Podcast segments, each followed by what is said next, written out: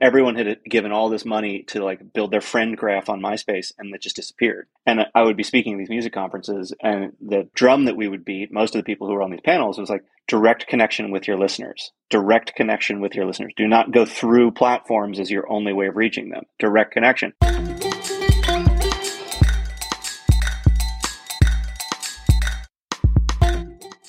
Podcast Junkies, episode 291. Welcome back. I'm your host, Harry Duran. Feels like it's been a week or two since I've been here. I think lots going on. I actually surprised my mom. I went to go see her for her birthday. This was in April, around tax time.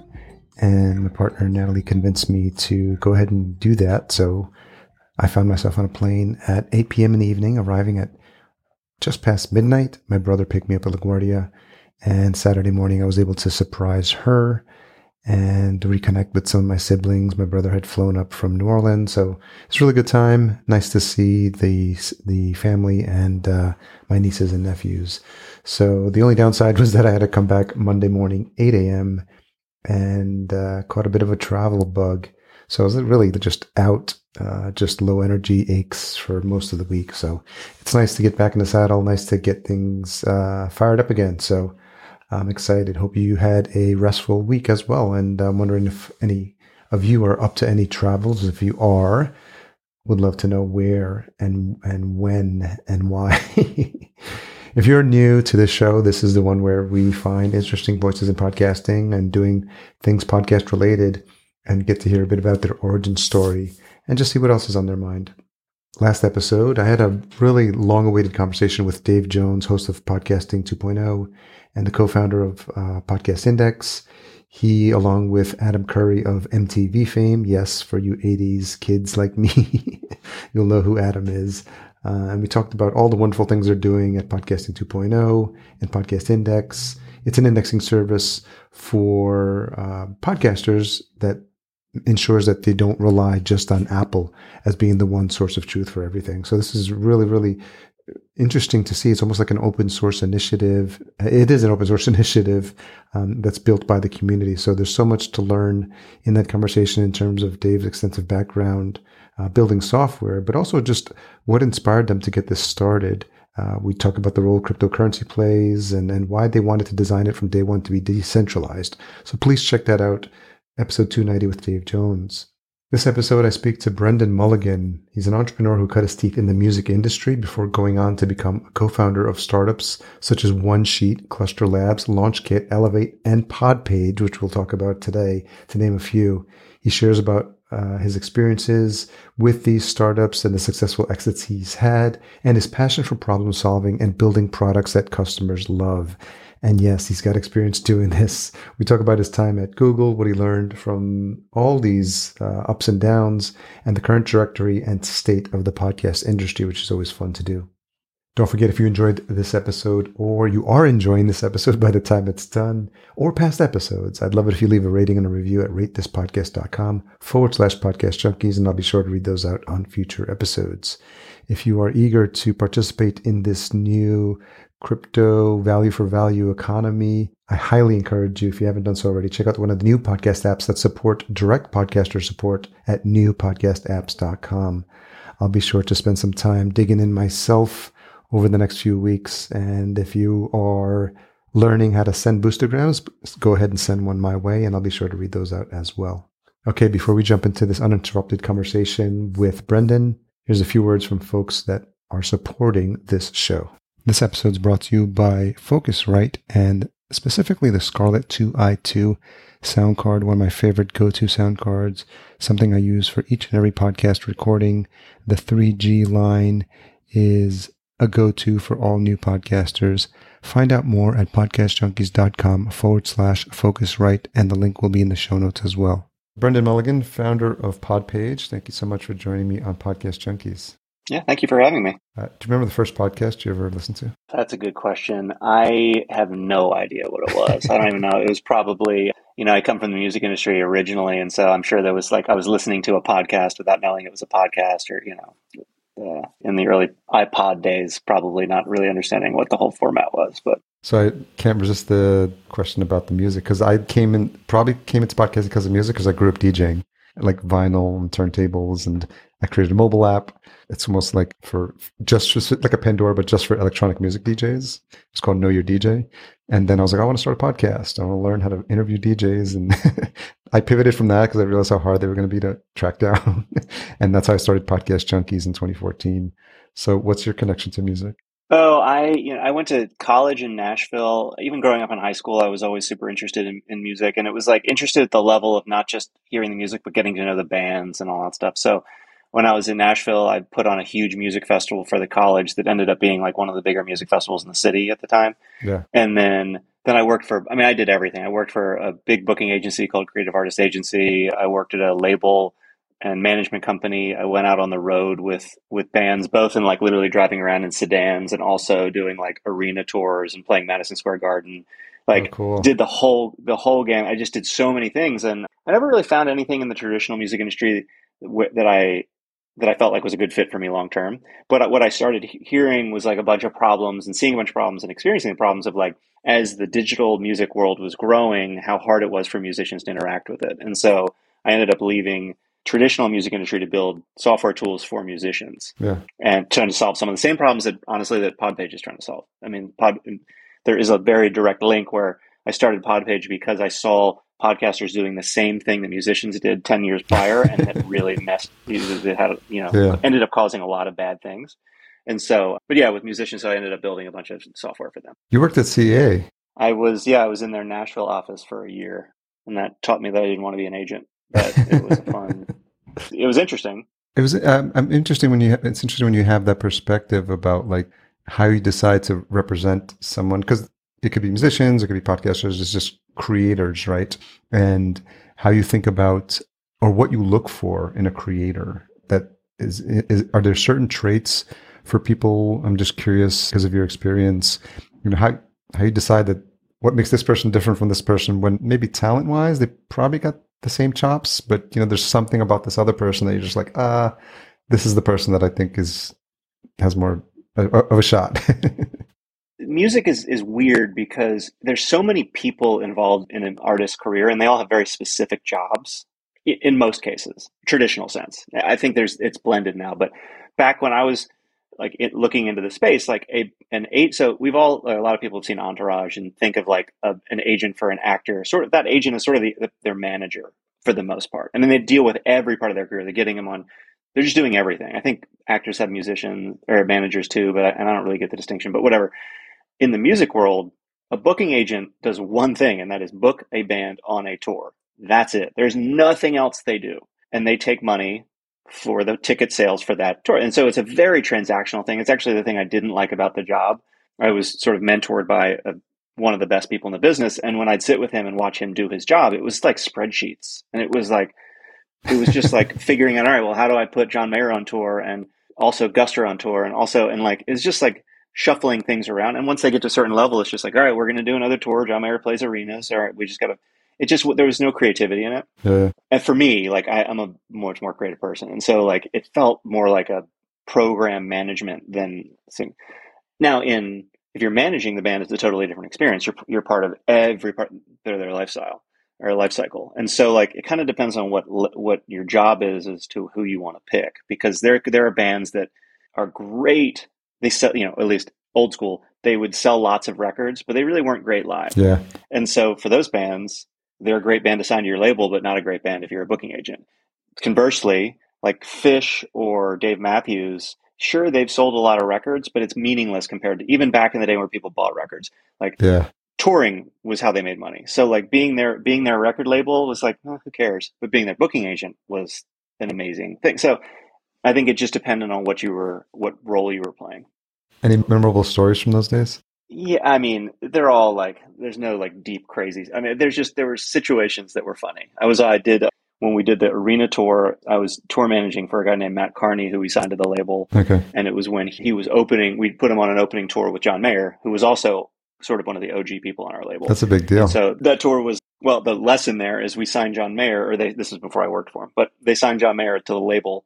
As he got huge, his manager made a fortune the label did not make. I mean, the made, label made money, but like dwarf comparison to the, what the label or the management was making. Yeah. With Matt Kearney, we signed him as a label and management client, so like we just learned lessons as time went on. But anyway, that was during the time where he was dating Jessica Simpson, and so there was just a bunch of like weird you know, the fact that she was on tour with us. It's just like all the whole thing was a weird. That's hilarious. Yeah. And and then you know also conversely went in a sedan with a someone we signed who was like a ex-con in Jamaica, Rastafarian singer songwriter whose music was good. Yeah. And he had an interesting story, but he was a little bit uh, you know that we had some experiences where he just culturally different in situations we get into where I had to sort of explain to the people the club owners that oh, this is just the culture that they're used to. And it wasn't meant to be an aggressive statement or action. You know, just yeah, yeah, yeah. I would say that there was a bunch of weird, weird. That was a funny two weeks. So anyway, no specifics. I'll get into specifics, but any part of it you miss? No, actually, not. There's no part of being traditionally in the music industry I miss because I think it made me appreciate music a lot less. I would go to a concert and instead of just enjoying the concert, I would be listening to the mix, figuring out how their you know how the band was even if it wasn't one of my bands like i was still like analyzing the show i could not go and enjoy a show it took me years to be able to just to go and like be a fan again some people can do it. I couldn't. As soon as i was in that side i was like oh all right well this room isn't set up correctly or like oh this performance needs you know i need to remember to tell them between these two songs to do x y or z. Like it just was it was it like i love music is one of the things i love the most and it turned it into work and i so i don't miss that at all. I've been much happier since leaving the music industry. When I look at uh, the jobs you've you've had previously, I, I noticed that in addition to your passion for music, but there's also like an entrepreneurial aspect to what you're doing. And you were a founder of Artist Data. I think that's one of the databases I was pinging when I created my app because I was looking for sources because it was essentially the app was um, you could see their Instagram feed, you could see where they're touring. I think we used, I think we might have used Artist Data for something like that. We used we would pull in their their Twitter feed. So it was essentially one stop shop. But again, it was just DJs, just electronic music DJs. And I think some of them were posting stuff on, on artist data. So like, how did the idea for that come about? And people have a lot of ideas and they don't necessarily turn into like starting a company. Yeah, that, that was, that was like, that was the transition from music to tech. I, part of my job at this label management company was, you know, the, the John Mayer tour is a good example. We would, we would book Matt on a John Mayer tour. Awesome. Really good news this is back when MySpace existed, and so did like 50 MySpace copycats, and no one knew which was going to win or lose. And so I, I, spent a lot of time taking one set of data, which was like 20 tour dates, and putting them places. So I'd put them on all these social media channels. I put them on the website. I'd send them to the, the team. I would put them into a tour book that we would use when we were actually out on the road.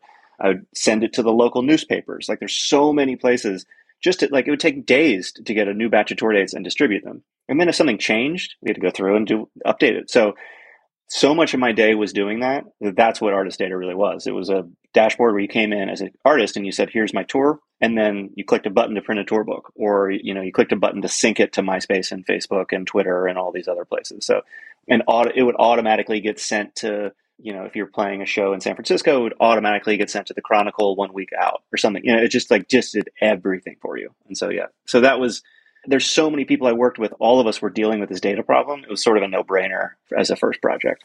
So that's where that came from. I mean, the, and it felt like it, it probably scratched an itch that the industry was craving at the time, and and I imagine the reception was pretty strong.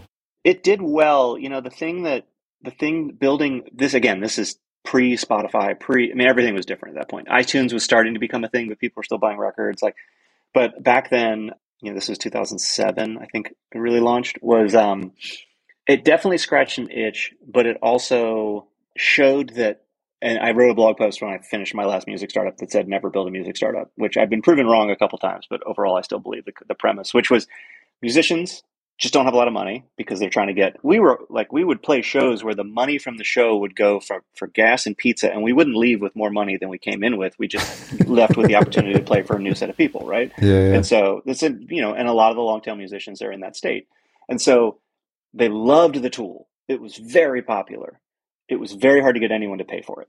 And you know that's okay for a while but after a little bit if you can't get anyone to pay for it it's like you're like i'm like well i know you're special because you write music and we should give you everything for free but like i spend all day building this for you like do i not deserve to also be able to eat right it was this weird And so so then it's like, well, don't work with the small musicians, work with the big musicians. So I would go to the big musicians and they'd be like, well, you should pay me for me to use this because I'm going to make it popular.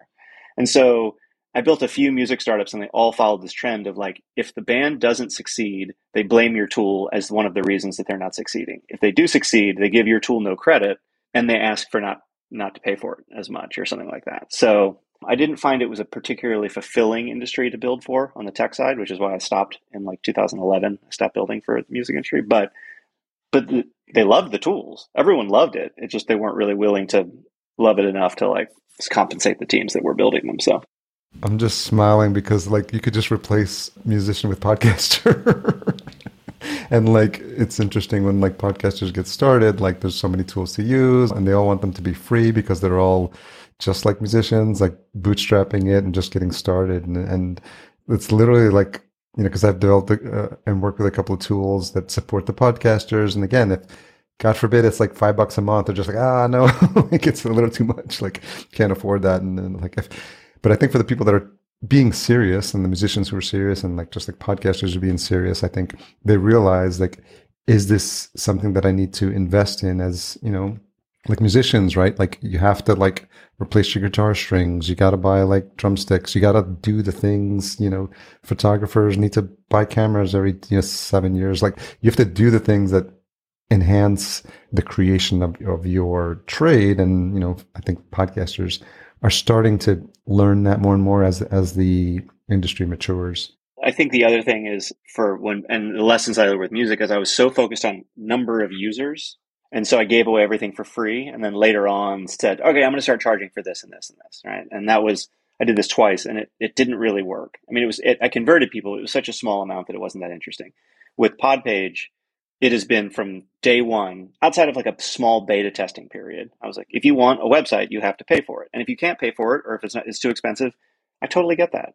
There's a bunch of free tools and I can help you figure out which ones you should use. But if you're going to use this one, you have to pay for it that's just, and so it's and it's actually worked really well. I mean, there's a definitely. I mean, and of course we we're probably underpriced and we have a lot of coupons that we give people and we try to help here and there. But like, but there is this premise of like, you know, you you want to make money. Like for the the product is so much better now because we did that and we can uh, keep investing. And so it's taken a different approach. Certainly, I wish we had a lot more podcasters paying for it. And there's a lot that are like, I don't, I can't afford it, and I totally get that. But I think we're starting out with being like, this is a premium tool. You will pay for it if you want it it's sort of just like they get it. It's like you can't buy a beer if you can't afford the beer. So it's not like they walk into a bar and they're like, I can't afford it. Can I just have the beer? Like that's not.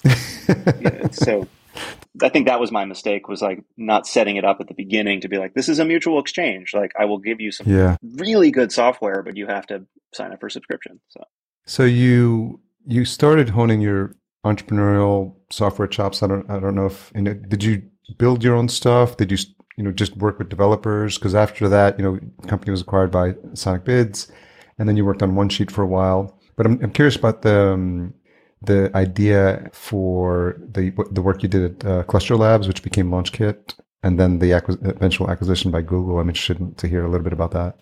Yeah. So Artist Data, I hired an outsourced team of developers to help build it. For a while, I had a co-founder that we ended up parting ways after a couple years, but and he handled a lot of the the development, but he just outsourced the team. And so when he left, I just worked directly with the outsourced team, and it was it was good, but I wasn't. I was somewhat technical. Like I could kind of build websites, but I didn't really know much more than that. I remember being on the bus in Chicago reading like a, a book that big about CSS and trying to figure because I just needed the problem. It was really hard to work with these outsourced developers. Yeah, eh, because I wasn't great at defining exactly what we needed. So anyway, after Artist Data, sold it to Sonicbids, helped them get that integrated. Left Sonicbids, I just was learning to code really. And I launched OneSheet as a experiment that was it sort of and again, this is where you'll start hearing this again in the pod in the pod, pod page story is like MySpace had basically fallen and everyone had given all this money to like build their friend graph on MySpace and it just disappeared. And I would be speaking at these music conferences and the drum that we would beat, most of the people who were on these panels was like, direct connection with your listeners. Direct connection with your listeners. Do not go through platforms as your only way of reaching them. Direct connection. Okay, what's the best way to do a direct connection? Email list. Well, how do I collect an email list? Put it on your website. How do I build a website? And so I ended up building One Sheet, which was a turnkey website builder for musicians. Not nearly as in depth as Podpage, but kind of the same thing. Like We'll make it easy for you to launch a website. It's powered by Twitter and all your other feeds. Yeah. Set it and forget it. Takes you two minutes to set up all that stuff. And so, yeah, so it was really more of an experiment, and I didn't intend it to be another startup. I don't think I would have chosen to do another music startup, but it, like because I learned a lot in that community, I launched like four projects, and that was the one that took off. So I did that for a year, sold that to Buzzug, uh, Bandzoogle, which was a more sophisticated website builder for bands. And then started, like, I wanted, the mobile was big at the time. It was getting bigger. I teamed up with a friend to build a mobile app called Cluster, which actually still exists, sort of a private photo sharing app. And that was about exploring, like, the, the mobile space. As we built out this consumer app, we found that there was a lot of issues with building apps. Like, it was still a very new space, and there was tons of, like, stuff that was hard to do. So while we were building our apps, we were building tools to make building our apps easier. Those tools ended up being more popular than the apps, and so that's LaunchKit. So we we the apps kind of continued, but LaunchKit was a developer toolkit, and so we built that for a year or so, and that's what Google saw and was like, we want this to be part of Google, and so we in 2016 sold that to Google and spent three years there, and then Cluster sort of was given to a friend, and again, it still exists, has huge amount of users at this point. It's kind of fun. But it, from a venture capital, it was we raised venture capital for a cluster, and like Okay. for a photo app raising venture capital, you have to sell for a billion dollars for that to be a success, right? It has to be big. Cluster is and never will be that big, and so it sort of didn't make sense as a venture company, but as an independent company, the person who runs it now does really well with because they still still have tons of users using it. So it, everything kind of worked out. Was it like a uh, what's the pre-Instagram photo site? Um, Flickr. Flickr. Yeah, yeah, yeah. Was it like Flickr? So no, if you've ever used, I don't know, if you- have an iPhone, it's called iCloud photo sharing, where you can set up an album and invite friends to it, and you all can see the same album, and put photos in. Yeah, yeah. Google Photos has a shared. It was that. Okay. It's just it was that before any of the other ones existed. Apple didn't do it. Google didn't. No one did it. it but it was. You got back from a vacation with a bunch of friends. You uploaded your photos. You invited your friends. Everyone came in, built a shared album. Or you had a kid and you didn't want to put like a thousand photos of your kid on Facebook, but your mom wanted to see a thousand photos. Like it was a private space to share photos. Still is.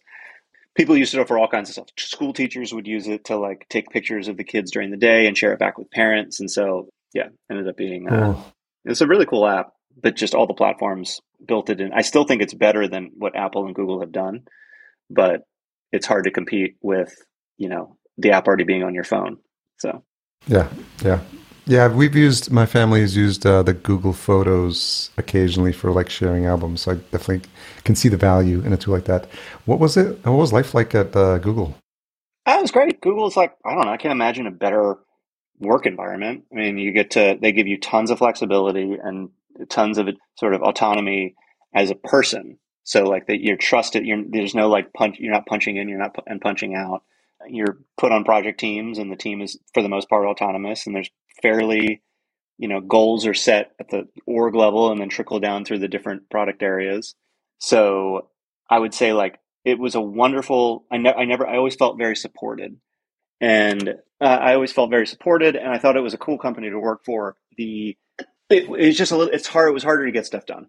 So bigger companies move slower, and someone who likes to, Committee, right? yeah, as someone who likes to build products very quickly and iterate and like kind of let the users define what the thing we should build is, it was harder to do that when when you know everything took two quarters, and so it was it was an awesome company to work for and they it is like obviously i mean they just announced earnings yesterday and i mean it's just like a money printer. They've solved such a core problem. Yeah, they do it so well yeah, it's it was awesome to be a part of that but as someone who loves to like build little things and launch them very quickly and see what people do with them it just it was a bad fit for me so i spent three years there but i was ready to get back to building stuff when i left yeah. A little stint. I'm curious about the the impetus for Frontline Foods, where that came from. that was you know covid hit everyone was trying to figure out how to help Yeah, some friends came up with a concept where you know they would sponsor meals for nurses and doctors and so and they would buy it from restaurant because all the restaurants had to close down. So the, the concept was you know buy catering from a restaurant and deliver it to a hospital. That was it. Okay, and so and then obviously you know you can only do that as an individual a couple times. And so then it was okay well actually organizing that process was what was the valuable part and so and there this started cropping up all over the country and so basically we just merged it all and it was a it was a nationwide volunteer effort I don't even think it was ever established as a company that we've, I've, I've, it's been so long, I forget all the numbers, but I helped sort of take the San Francisco version, build some software around it to be able to manage out a, a nationwide rollout. And so we I think we raised like $10 million from people and I don't know how many meals we delivered, but wow. in that first like six months of COVID, it was a very, it was a very cool thing to be part of. It wasn't a full-time thing. It was just, I was helping. It, no, it wasn't full-time for anyone. We all, it was like 600 volunteers, all sort of organized in different cities around the country, delivering different hospitals, working with different restaurants, trying to like keep the restaurants in business, keep, you know, the hospitals hospitals fed, you know, the nurses fed. You know, they could go down to the cafeteria, but it, it, felt a little bit better after everything they were doing for us for like a really nice meal to be delivered from a restaurant as opposed to eating hospital food. That's awesome. Very cool. So yeah, it was a it was a really fulfilling project to be on. Just if anyone's paying attention, that's already three exits, I think. so well, but Frontline Foods wasn't an exit. I mean, yeah, technically Frontline Foods. was No, I mean I'm just before then. Yeah. Yeah, yeah. No, I was just curious. I mean, it's it seems like you really like there's no shortage of ideas like that you have of like, you know, products, just where there's products, where there's companies, where there's services. I feel like that's it's in your DNA of like ways to to make the world a better place. And without getting into this too much specifics, because we haven't even uh, gotten into the, the Podpage story, but talk a little bit about um, the work you did at Elevate and Common Stock. So Elevate was so when I left Google, I wanted to build a bunch of stuff. So some of that stuff, if you're looking at like LinkedIn, I basically the year after Google, I spent, I started, you know, it was basically a, I have a small team that I work with, but it was mostly driven by me, and I did two things. I helped coach and consult startups, which was like working with CEOs to figure out their product process and that kind of stuff. Now I think that was what Elevate was, and then I did a product studio where that's what Podpage came out of, and that was like I, had, I was like in 12 months I want to build 12 totally different products, and so and I want them intentionally to be small. I just come out of Google where everything took forever. I was like, I want these things to take weeks, days or weeks to build, not months. I want them, they don't need to be solving giant problems in the world. They just need to be solving a very specific, clear problem. And so I launched, I think it was like 12, I forget how many, but you know, all of them failed except Podpage. Most of them didn't even have a shot to succeed because some of them I was like, this doesn't even need to exist. I just want to build it, right? I just gave myself like the total flexibility to just have fun building again, get that muscle back and you know, and then I also helped other startups as just a fun way of networking, getting back in the startup world. So that's what Elevate was. So Podpage came out of there. Podpage came out of the product studio. Year. Yeah, interesting. And at the end of the year, Podpage at the beginning was a cool little product that didn't that was doing well, but it wasn't at all like something we could live off of. You know, it was just like a and I don't think it's a company that should, you know, be venture capital backed because I don't think it's a big enough thing. And so I don't want to have to make it a big thing just because we raise money. So at the end of the year, we are like, all right, well, I can either scale up consulting, I can build some more stuff. And one of the companies that I'd started helping was Common Stock, which is sort of a social fintech company. And the CEO and I had been meeting, and the biggest problem he had was that like I could help with helping him organize the product stuff, but he had no one to actually execute it. And so I joined them for a year last January to run product. I hired a product team. We got the process in place just kind of got the machine running a little bit better. So I did that for 2021. And then by the end of the year, and Podpage literally that the whole year was just kind of sitting, just growing. You know, the product was, I kind of finished the product the year before I finished the core of it. And I had a small team that was adding some features and doing customer support. But for the most part, like it just kind of like grew. And by the end of the year, it had grown enough to be able to be like something that was a, uh, something that we could like actually live off of and focus on a little bit more. And so stepped away from common stock at the beginning of this year. So what's been the most interesting thing for you, given all that experience and like all this, all these years you have of building these products, product market fit, learning, you know, working on something that's supporting like a, a creator economy. How much of that has been helpful for you as you've like made your way into the, the world of podcasting and the there's no one type of podcaster, as you probably already know. There's like the solo person, there's there's the, the networks, there's the people with the really big shows, and I'm just curious with your lens, like what you've seen in the community, if anything that's been surprising for you as you start to build up the product and then the feature set. Yeah, there's this very consistent between whether it's musicians, app developers, or podcasters, which are three groups that I built software for. They all have very one very specific thing in common, which is they are creating something for, and putting something into the world that they created. Yeah. And the most important thing for them to do is create something is to like have as much time as possible to make that thing they're creating really awesome. And there's a lot of crap that they have to do in the meantime. Sort of like, you know, if you want to start a business, you have to do your taxes. But like you didn't start the web design business to be able to become a master in taxes. And so you need to spend as much time as possible designing websites, not doing taxes, right? So like with musicians, this is kind of the it's like you're spending all your time managing data across all these places. Like just use this tool and then get back to writing songs. Musicians should write songs and be great performers. That's what they should do, depending on what their focus is. App developers, you should be making valuable apps and adding features. You shouldn't be having to figure out how to track your reviews and some of the other crap that you used to have to do. With podcasters, it's the same thing. Like the only thing that you should do is, in my opinion, create great content. Figure out how to create great content. Everything else will follow. And for some people, that might be like writing really interesting stories and doing podcasts around stories. Or for others, it's just booking guests and studying the guests before they come on. Like, whatever it is, like, all that matters is the thing you put out is interesting because if you do that, then more people will find it, more people will listen to it and share it, and your, your business will grow. Doesn't matter if your website is like pixel perfect or like, you know, the top logo flashes a bunch or whatever, right? Like, it just, it doesn't matter. What matters is when you put something out there, it's good, and then also that someone can find it.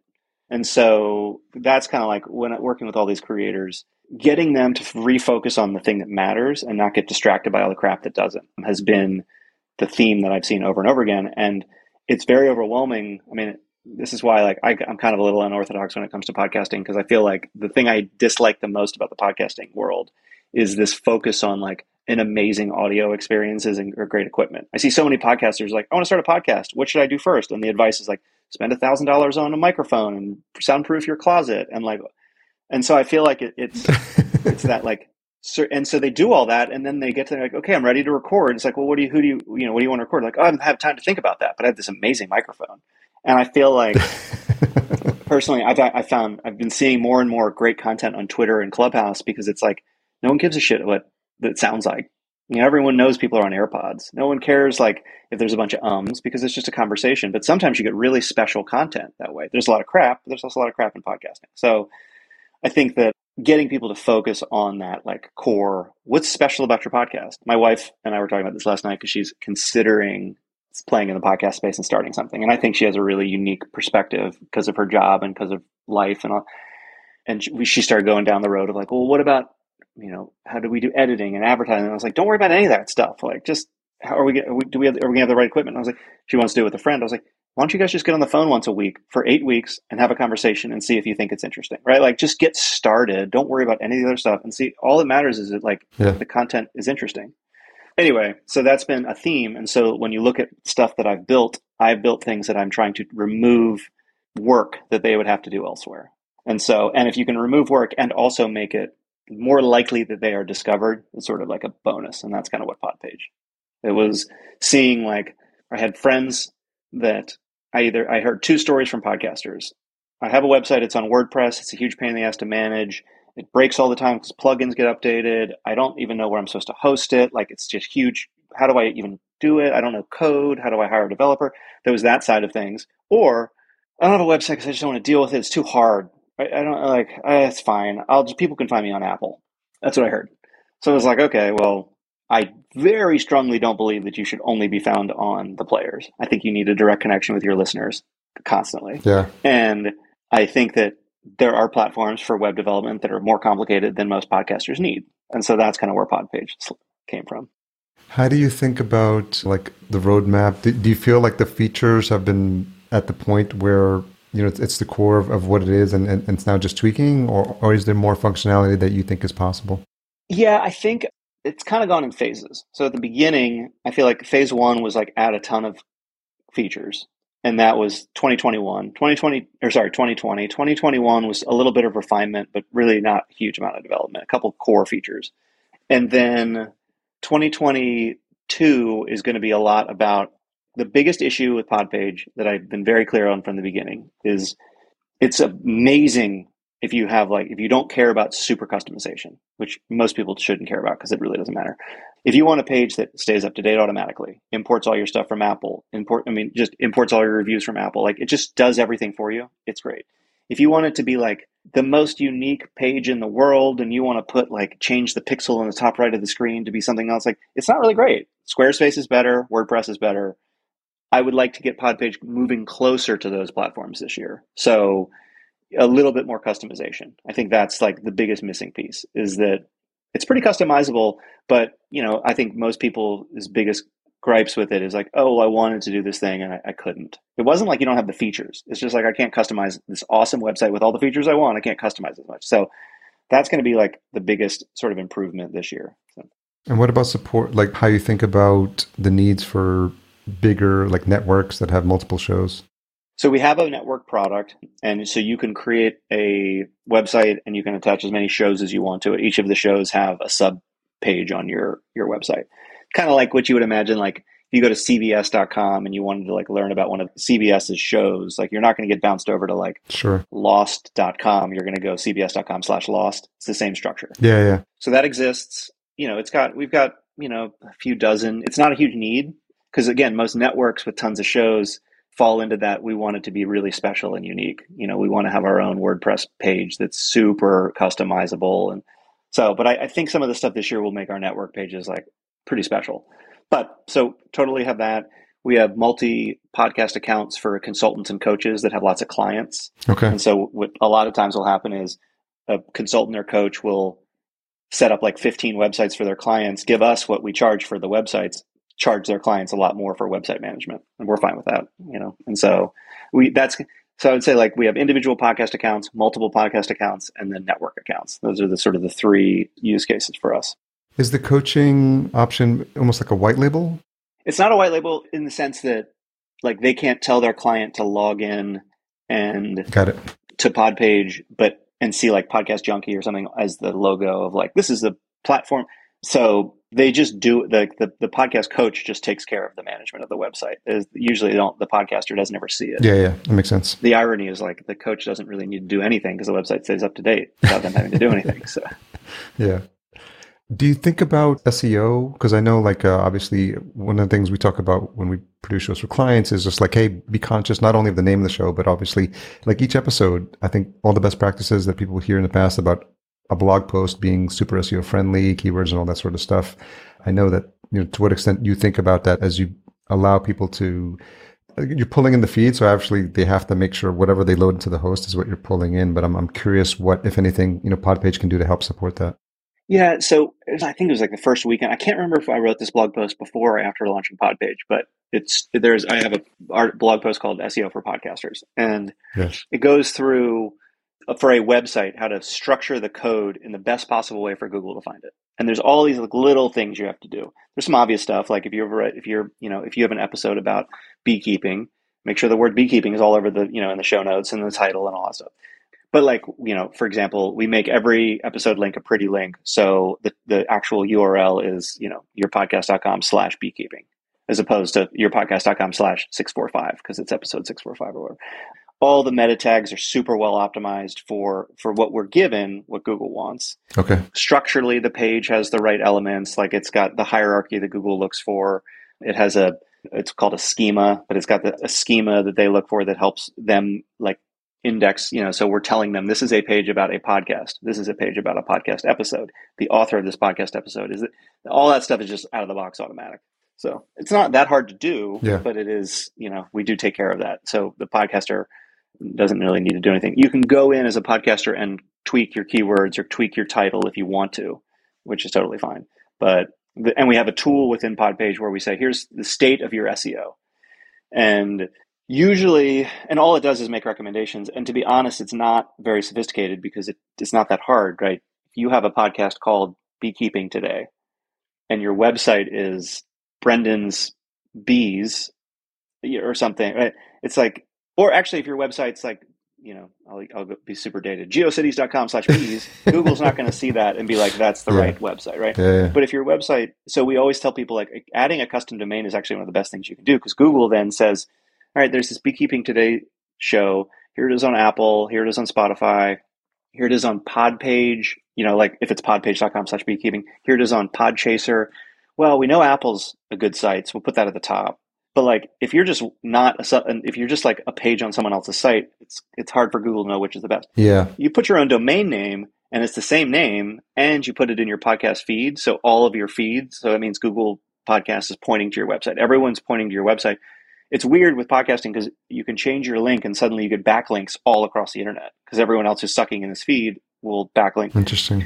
So we usually tell people if you just buy a domain and make it your make it your website and your feed, I mean it depends, right? If you have a super popular if your keywords are popular words like true crime, if you called your podcast the true crime podcast, it's gonna be tough. Yeah, yeah. But it, in a lot of cases, like you can get into the number one to number five spot on Google in like a matter of weeks having with a brand new website just because once you change it in your feed, everyone's pointing to that website. And so Google immediately knows, well, this is the canonical place to go to learn about this podcast. So so we have a page within Podpage that kind of explains that and checks their feed and says, oh, in your feed you actually don't have your website. You should replace the link and all that stuff. So little, try to help a little bit. It's all the things that, like, to your point, as you mentioned earlier, like folks got into podcasting, like they weren't thinking about this stuff and they don't come from a background of like SEO expertise, website expertise, social media expertise. And it's like, as a podcaster, you have to sort of like either figure out how to like get help with that or learn it. Like when I started my show, like I had to edit the audio, I had to write the show notes, I had to create the website, I had to get all the socials, I had to promote, I had to create graphics. And it's like, I think what you've done with Podpage is like really, really helped the community in take the things off the plate that that's not their genius. And like, you probably don't need to be experts in or worry about and just let, you know, obviously with your experience now and, and understanding what makes sense. And, and I think the fact that you're incorporating, you, there is some social sharing options. I think you're building, building as well to the site. Yeah, I mean, some of the podcast hosts do this too, but Yeah. but yeah, you can set up. You know, when a new episode is published and we import it to your website, it automatically shares on Twitter or Facebook or LinkedIn. Or a new review is pulled in from Podchaser or Apple, we can automatically share that. Again, you know, just things that you don't have to remember to have to do, right? It just automatically goes out. So Are you pulling in the, the new, I know Spotify just had reviews as well. I don't think Spotify, you know, okay, the Spotify's going through a moment right now where people are pissed about Joe Rogan and people are quitting Spotify. I, I've honestly been too busy to track the whole thing, and I don't, I have no, I have no opinion. Spotify is a walled garden. It is like they are actively trying, in my opinion, they are the only player in the entire podcasting space that is trying to break what's special about podcasts, which is podcasts are this open format, an RSS feed is an open thing, anyone can access it. Spotify is actively trying to get you to not allow other people to listen unless you listen on Spotify. In that case, I, I totally understand it from a business model perspective. It sucks, but I get why, like, you know, whoever, you know, I used to love Dax Shepard. I get why he's willing to trade basically, you know, anyone being able to listen to it for a ton of money, right? Good for him. Yeah. But I haven't listened to his podcast since it went on Spotify because I just don't listen to podcasts on Spotify. It's just not part of my routine. And so, so I don't imagine that Spotify is going to be particularly open and friendly about letting their reviews out of Spotify, right? Like I think Spotify is worse than Apple at this point as far as a walled garden. Yeah. So I don't know, but if, if there's a, if there's ever a way for me to easily get them out, like Apple makes it very easy for you to to see the reviews. If Spotify does that, absolutely would, would bring it in. But Yeah. I'm not expecting that from everything they've done. I think a huge customer support headache right now is people who are so confused because they're like, I set up on Anchor, but you're not importing my stuff, but it's showing up on Spotify. And it's like, well, that's probably because the default setting or one of the main, you know, they're trying to get you to not let, allow anyone else to have this content. So people Yeah. sign up for Spotify. They're like, not submitting the RSS feeds to Apple anymore. yeah. So it's like, you know, at this point, I used to say Anchor's great because it's free. Go you, Yeah. please don't pay for things you don't need to. And now I'm just like, stay away from anything that's Spotify related if you want openness because they're going to consistently be moving in the direction of trying to get you to not allow other people. I get it; it's a business, but Have you been uh, following with the folks at the podcasting, podcastindex.org, Adam Curry and, and folks are doing with that? yeah, and it's been on my list of. Yeah. I've been meaning to support all their new podcasting 2.0 meta tags and stuff. I think it's it's all good. I mean, I think having a groundswell of support for keeping things open is a good idea. Yeah. The other thing that's interesting, and this may be something that um, to consider, is just obviously they're supporting this whole ecosystem of like what they call in value for value. So there's a whole slew of podcast apps that, and, and I've tested a couple out. Fountain's a really good one, but just essentially setting up a wallet and then getting like your satoshis, which is like your Bitcoin micropayments, and it's been fun because I I sent them a note. I sent them like a, 3000 satoshis which is like i don't know a dollar i don't know some little amount. But the beauty of it is i could write in there and i'm like hey adam and dave really support what you guys are doing podcasting 2.0 and then like, you know they read it out and they read like hey harry 33000 satoshis. And they read my note out and it's like it creates this like loop of like oh like the show I like just shouted me out and just like, and I was able to contribute to them like outside of a PayPal, like no middleman. And just, it's been fascinating to see how that's building up a, a groundswell of enthusiasm. There's like, you know, Telegram channels where people can, can set up that pretty easily. So I'm wondering if, you know, because you're creating these websites for folks, if there was an ability to like incorporate that model in there. So you could literally say, Oh, click this button, like do the instead of like doing it through the app, but just on the site because it's Podpage supports it. Now I could be like, oh, I just want to send a boostagram to like Brendan and she'd be like, hey, thanks for everything you do. And now it's, you know, obviously there's intricacies with setting up the wallet, but I'm wondering if at some point you might try to look into that as well. Yeah, I mean, if you after this, if you could send me a couple, and you probably should them in the show notes too, like examples of how they're doing it, they're like because I would love to take a look. So the way that the way that we typically work is try as hard as possible to to use third party tools that are solving a problem really well, right? Because I, I really want to focus on just building the best website. That's it. Yeah, yeah. And so, but so like you can easily just by like putting in your buy me a coffee username or your it's called Ko-fi or I don't know if you're supposed to say coffee. coffee. Yeah, coffee. There's like yeah. yeah, there's like Patreon, Patreon, you yeah. do PayPal. You can basically add your little ID and it just inserts it on your website. So there's a lot of Podpage where in the bottom left there's a little coffee symbol. You tap that, it opens up. You can say, I want to send this person five bucks. So I'd be more than open to doing it for any platform. Very cool. Building our own payment. The Bitcoin one is easier because you're using the blockchain, but you know, a lot of people have asked us, like, can you basically build Patreon into Podpage where I can t- accept payment? And I'm like, I don't really want to be at this point, even though it's probably the biggest monetary opportunity that we could do would be to help facilitate fan payments to shows. Yeah. I think it'd be way more lucrative than charging podcasters. I don't really want to get in the middle of that transaction right now. For me, it's it's always been easier to be like, what we do is we build great websites and we integrate things into it, as opposed to being like, all right, well now we need to make sure that oh you you collected two hundred bucks, you know the processing fee. I just it seems like a huge headache and it seems like it'd be a big distraction. Yeah, and, and I can send you stuff that they have. There's like a it gets very technical. There's a whole GitHub, and I'm just like, I start to venture down that path, and I'm just nope. I'll stick with my basic CSS and HTML chops, and yeah, exactly. that's about as much. But I love it, and I, I want to support them, so I'll mention it to Dave Jones because I think he's going to come on on a future show to talk about that stuff. Cool. So that that's going to be helpful. What else is is got? I noticed you guys have stepped up your marketing efforts because naturally I hear you now on uh, Podnews as well. So what's been the results from from that? Yeah, you know, podcasting, you know, this is a cry for help for anyone who's listening to this is like, how do I reach more people? Because, you know, that's the cool thing about Podpage is generally when someone finds it who has this problem, they go crazy. They're so happy and they're like, ah, oh. I always hear like, yeah, I hear a lot like, I wish I would have found out about this last week before I paid this developer to, you know, design me a WordPress page or something. And so I think by far my biggest challenge has not been like build a great product that people want. It's get it get awareness in the podcasting community. In music, building music tech products, there was basically two blogs, Hypebot and Digital Music News, which were great. Hypebot, wow. And if you released, yeah, if you released on either of those, the community found out about what you did. Yeah. And so, you know, every quarter we'd release a bunch of features, we put it on there, people heard about it. It was great. Podcasting, I think Podnews is the best source for information, and yeah. I love what James has always been doing with it. So we support them, and it's always fun to like, you know, be a sponsor for different things but that's it. I feel like that audience. I mean, we've been working with him for a year on and off, so it's. I don't know if we're getting anyone new. It's always been great. I'm constantly, you know, approached by podcasters that say, "Let me sponsor my show." A lot of podcasters listen to me.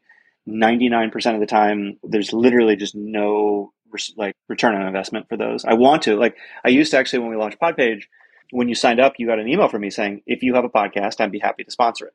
Blanket statement. Like if you have pocket, you know, like let me know if you do sponsorships if you think this would work. We do like we'll do one or two shows. If there's a response, I'll keep doing it. Like it to me, it was like I'll totally support you if you're supporting us. Yeah. We kind of had to stop that because it literally never worked.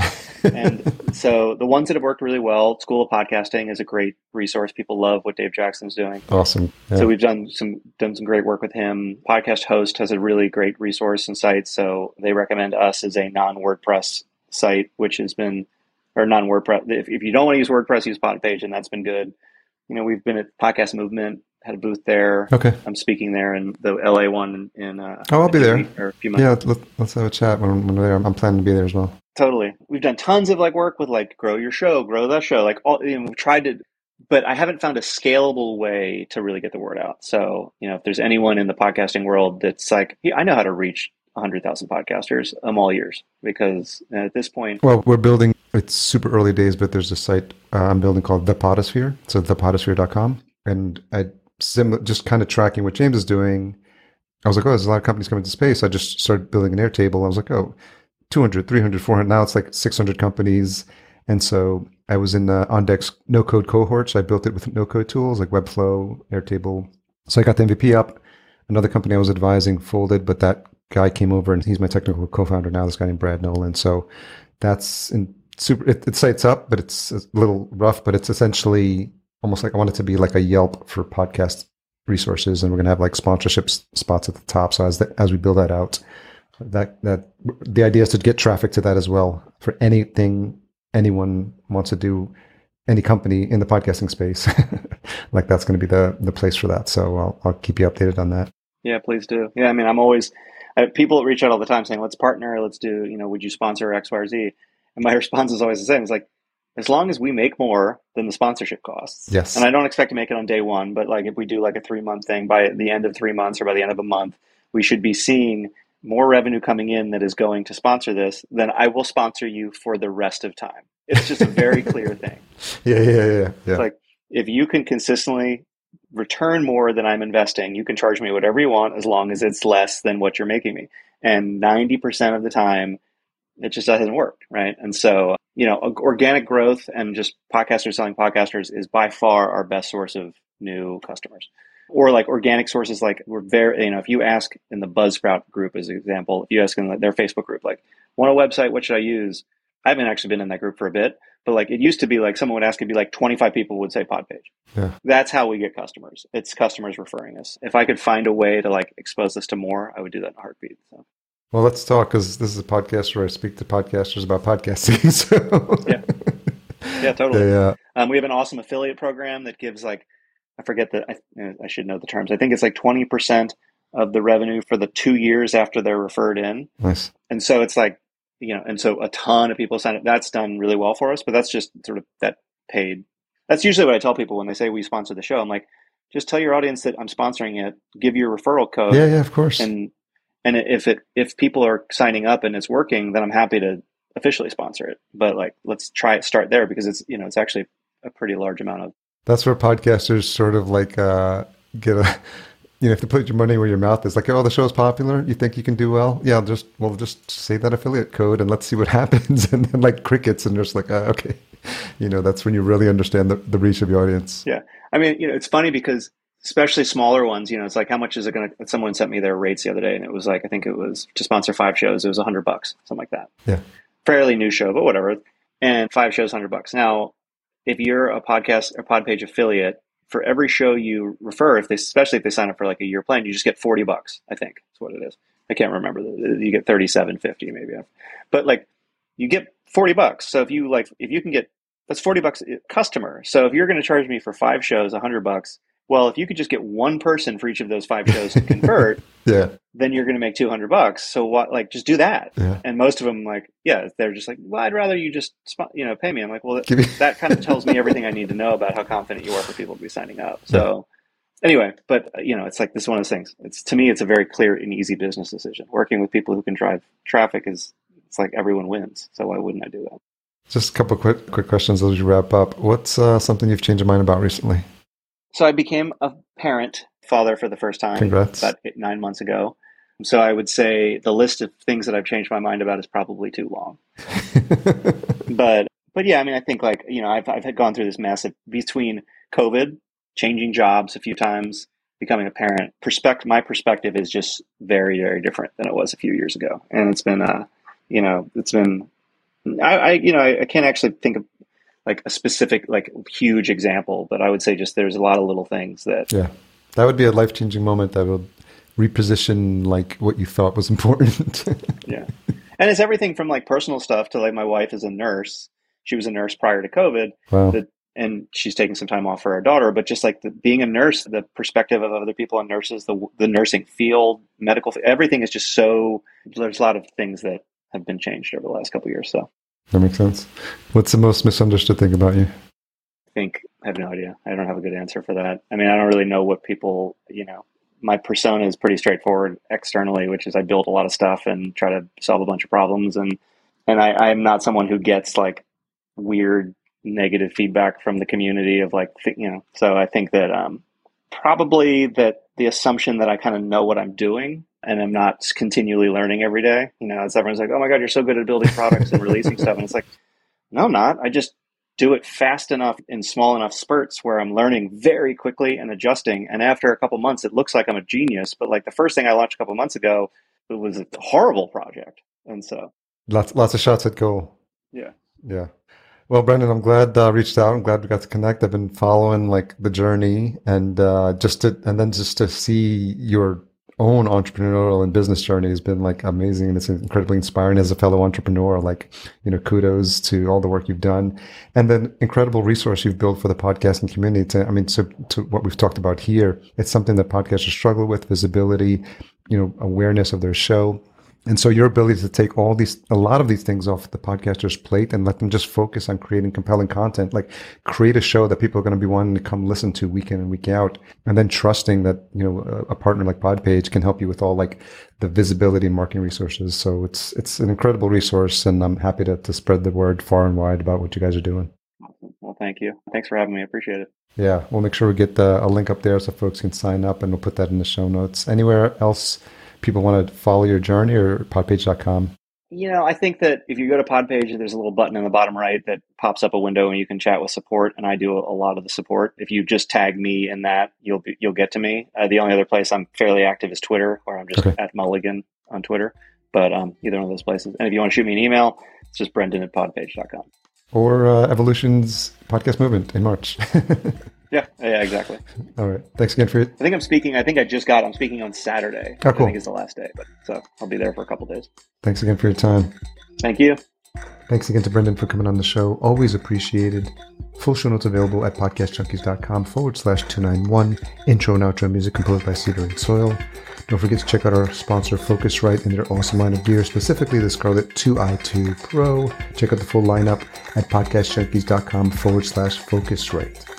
Tune in next week for my conversation with Matthew Passy, friend of the show. Looking forward to catching up with him. And if you made it this far, you're no doubt looking for the retention hashtag. Let's go with hashtag podpage and tag Brendan at podpagehq and me at podcast underscore junkies. Thanks for all you do to support the show. Talk to you next week.